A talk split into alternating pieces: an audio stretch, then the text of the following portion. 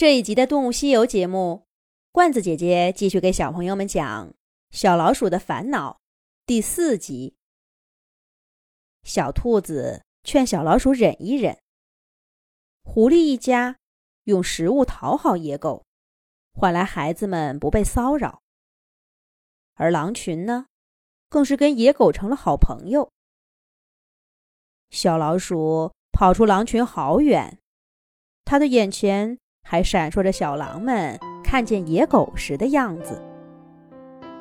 小孩子们从来就藏不住喜乐，那样子就好像天上的月亮掉到他们脸上，绽放出了黑夜中最灿烂的光。他们真的喜欢野狗，跟他做了朋友，而不像小狐狸，是被爸爸妈妈给骗了。可是我该怎么办呢？小老鼠不知不觉中走到树林的深处。这里的夜色更深，也更安静。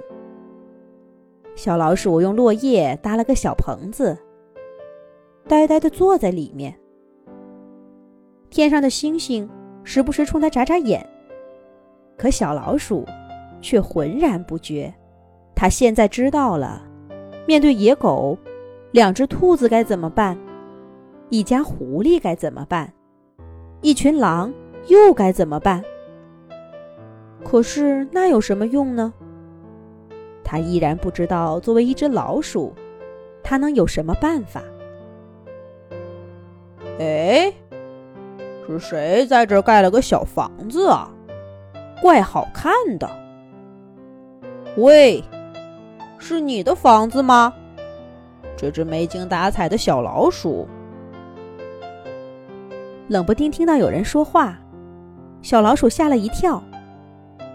天早就亮了，头顶的一片阴影，是一只黑熊投下的。我竟然做了这么久，幸亏这只黑熊没有什么恶意，要不然那后果不堪设想。小老鼠后怕的腿都抖了，但真正让它腿抖的事情，马上就发生了。汪汪汪汪！救命啊！野狗追到这儿了。小老鼠揪起一根草跳起来，但又很快反应过来，跳是没有用的，应该跑才对。可是它落在地上。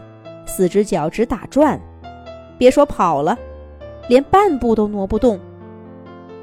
这该死的腿，哎，我真没用啊！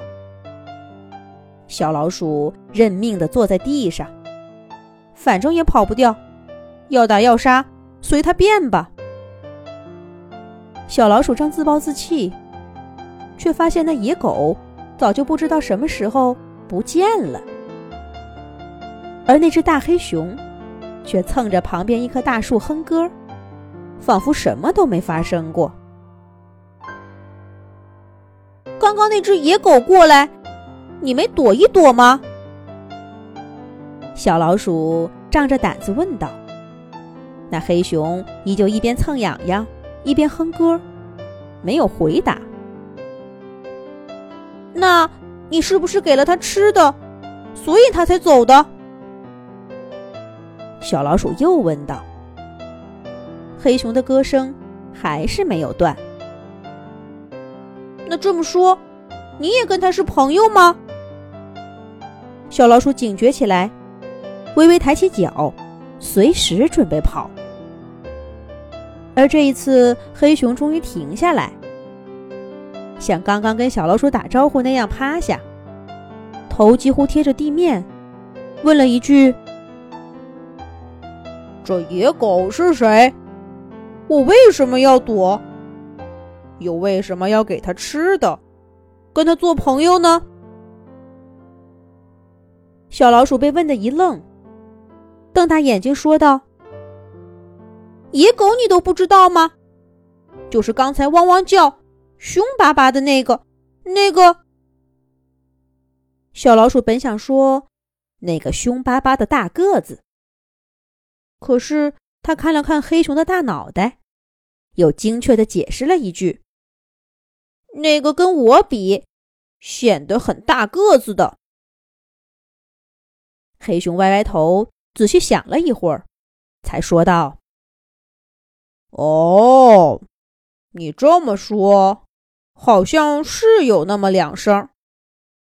嗨，这林子里的声音那么多。”我哪能都听见？那你没看见他恶狠狠的獠牙？小老鼠不死心的问道。黑熊摇了摇头。也没感受到他带起来的风吗？黑熊又摇了摇头。